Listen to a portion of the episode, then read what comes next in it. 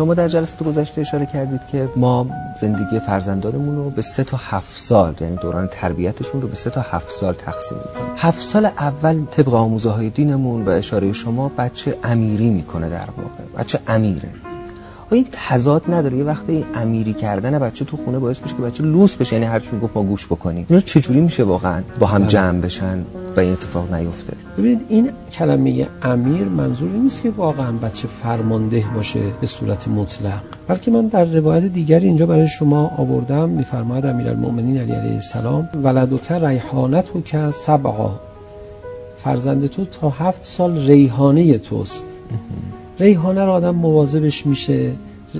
یک لطیفه. بله لطیفه آره. لطافت داره مراقبت بیشتری ازش می‌کنه. یک کمی خودش رو در اختیار او قرار میده. بالاخره شیوه ای داره برخورد کردن با ریحانه. ولی اینکه میفرماید چی کار کنیم؟ یکی از شرایطش اینه که پدر و مادر عمیقا وقت بگذارن. که خیلی غفلت می‌کنن. عمیقا توجه بکنن به بچه. با بچه حرف بزنن. بچه در همون دو سالگی خیلی می‌فهمن پدر مادر رو خیلی حرفا رو درک می‌کنن.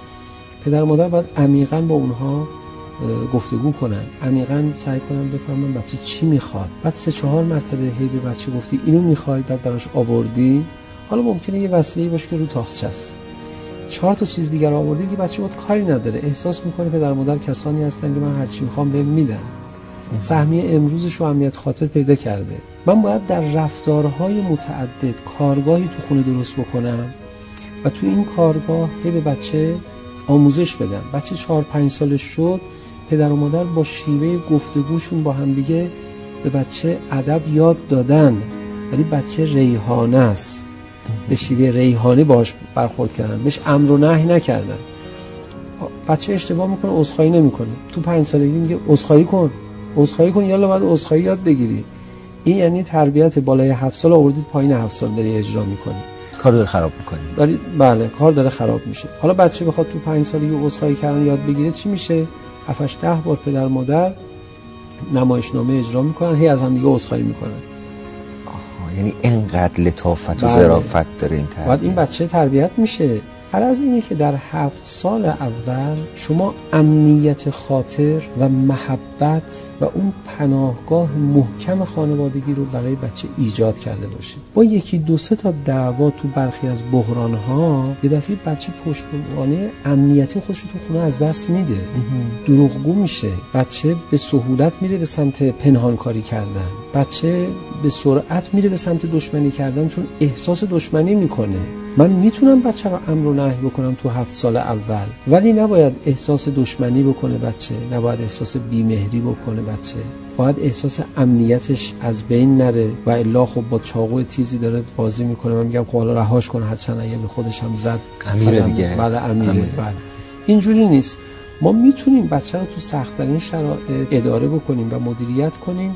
ولی باید مواظب باشیم بچه چه برداشتی می‌کنه. همین بچه دو ساله همین بچه سه ساله همین بچه چهار ساله تا هفت ساله ما اسیر برداشت های او هستیم. مثلا اگه از یه بچه دیگر رو محبت کردیم جلوی او مهم اینه که او چه برداشتی, چه برداشتی می‌کنه؟ اگر دیدیم برداشتش غلطه حالا باید رفتار خودمون رو یه جوری تنظیم کنیم. که این برداشت غلط برای او ایجاد نشه و الا محبت کردن به یه بچه دیگه ای پیش این بچه سه سالی که در سه سالگی حس حسادت هم بیدار میشه اشکالی نداره و نباید ما پرهیز کنیم از محبت کردن به یه بچه دیگه ای از ترس حسادت ایشون ولی مسئله حسادت رو باید حلش بکنیم مهم خب. اینه که اون برداشتی که بچه می‌کنه برداشت مناسبی باشه و ما خودمون رو به نسبت به بچه بیاریم پایین زبان او رو انتخاب بکنیم. مهم اینه که ما اون انتظاری که از این نحوه برخورده با بچه رو داریم بدونیم. انتظاری که داریم این هستش که بچه در کمال آرامش به هفت سالگی برسه و از دلم میخوادهای خودش هم نسبتا سیراب باشه. می‌تونیم دلم میخواهدهای بچه رو جهت بدیم بعد باهاش همراهی کنیم.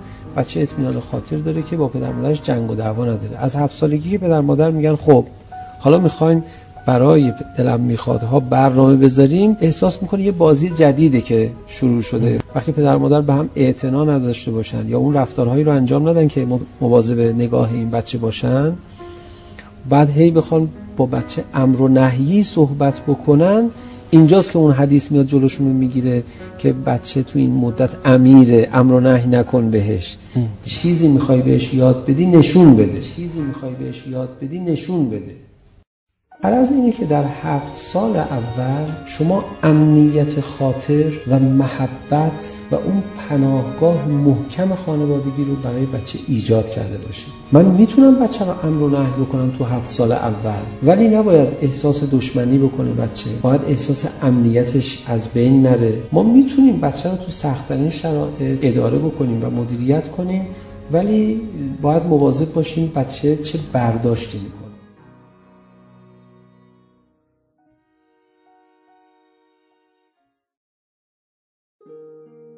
ما گاهی از اوقات میریم عبادت می‌کنیم گاهی از اوقات میریم حرم گاهی از اوقات کارهای خوب می‌کنیم. این فایده نداره. باید یه برنامه بریزیم به صورت مرتب حداقل هفتگی یا روزانه هرچند کم تا اونس بهش پیدا کنیم. پروژه‌ای یه دفعه نریم یک ماه خودمون رو وقف امام حسین کنیم در یازده ماه دیگه امام حسین رو فراموش کنیم. روز یه دونه سلام به امام حسین بدیم. ولی زمانش رو مشخص کنیم تا به اون عادت کنیم.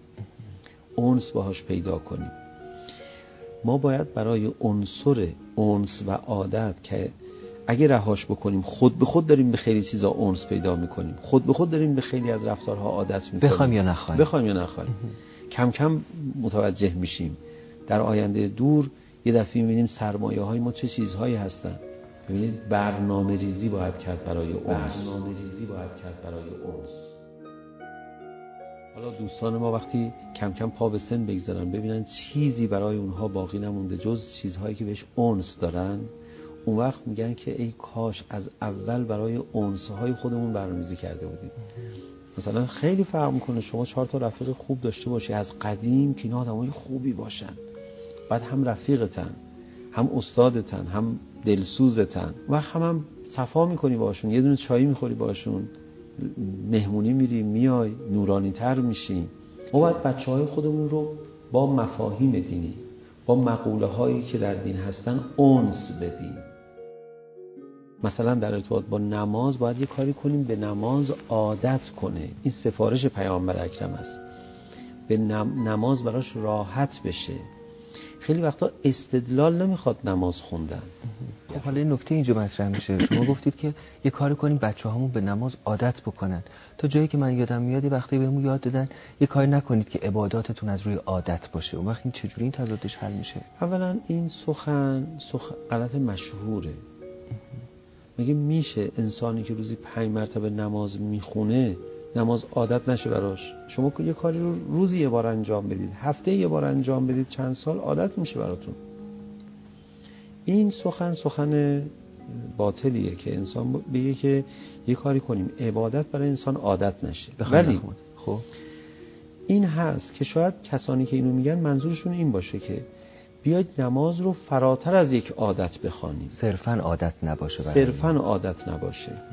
بیاید نماز رو عاشقانه بخوانیم. خب انشالله هر کی تونست نماز عاشقانه بخونه ما التماس دعا داریم. سلام رو باشون برسونید. و این آرزوی همه ماست. ولی نه عادت نماز رو بشکنیم. به دلیل اینکه عاشقانه نماز خوندن خوبه. عادت حکم کف پروازی انسان رو داره. یعنی وقتی شما به خوبی های عادت کنید کف پروازی شما مشخص میشه سقوط نمی‌کنید و اون باید باشه. و اون باید باشه. امیر المؤمنین فرمود عودو انفسکم بالخیرات. به کارهای خوب نفس خودتون رو عادت بدید. که بگی من دیگه عادتم نمی‌تونم این کار خوب ترک کنم. ولی سقف پروازی ما نباید عادت باشه. آخر آخرش شما نماز برای چی می‌خونی؟ میگه آخرش برای عادت. خب این خوب نیست. یعنی میگی من عادت که هم نماز نمی‌تونم ترک کنم. ولی گاهی از اوقات می‌تونم نماز رو عاشقانه بخونم شاکرانه بخونم مؤمنانه بخونم. گاهی از اوقات می‌تونم سر نماز از قیامت هم بترسم. خب ببینید این عادت هست که به ترک نماز نشه. بعد از این عادت بالاتر حال خوبم گاهی از اوقات میاد. ولی نباید معناش این باشه که من هر موقع حال خوب پیدا کردم نماز می‌خونم. ما باید اینو توجه بکنیم که اگر ما مراقبت نکنیم به خیلی چیزهای کم و بی ارزش و حتی بد عادت خواهیم کرد. کسی به بد اخلاقی عادت کرد میفرماد سوء الخلق ذنب لا یغفر. بد اخلاقی که بهش عادت کرده طرف گناهی است که بخشوده نمیشه. چون عذرخواهی می‌کنه دوباره انجام میده. عادت کرده بله. دیگه. بچه ها می‌خوان دیندار بشن مواظب باشیم به بدی ها عادت نکنن. عادتشون رو بشکنیم از این طرف. مواظبت کنیم عادت های خوب پیدا کنن. خب برای اینکه بچه ما خوبی عادت کنه خیلی لطیف باید همراهیش کنیم. بگیم ببین به هر قیمتی شده الان هم باید این نماز رو بخونی. عادت نشکنه. تا بتونه عادت کنه. برنامه ریزی باید کرد برای اونس.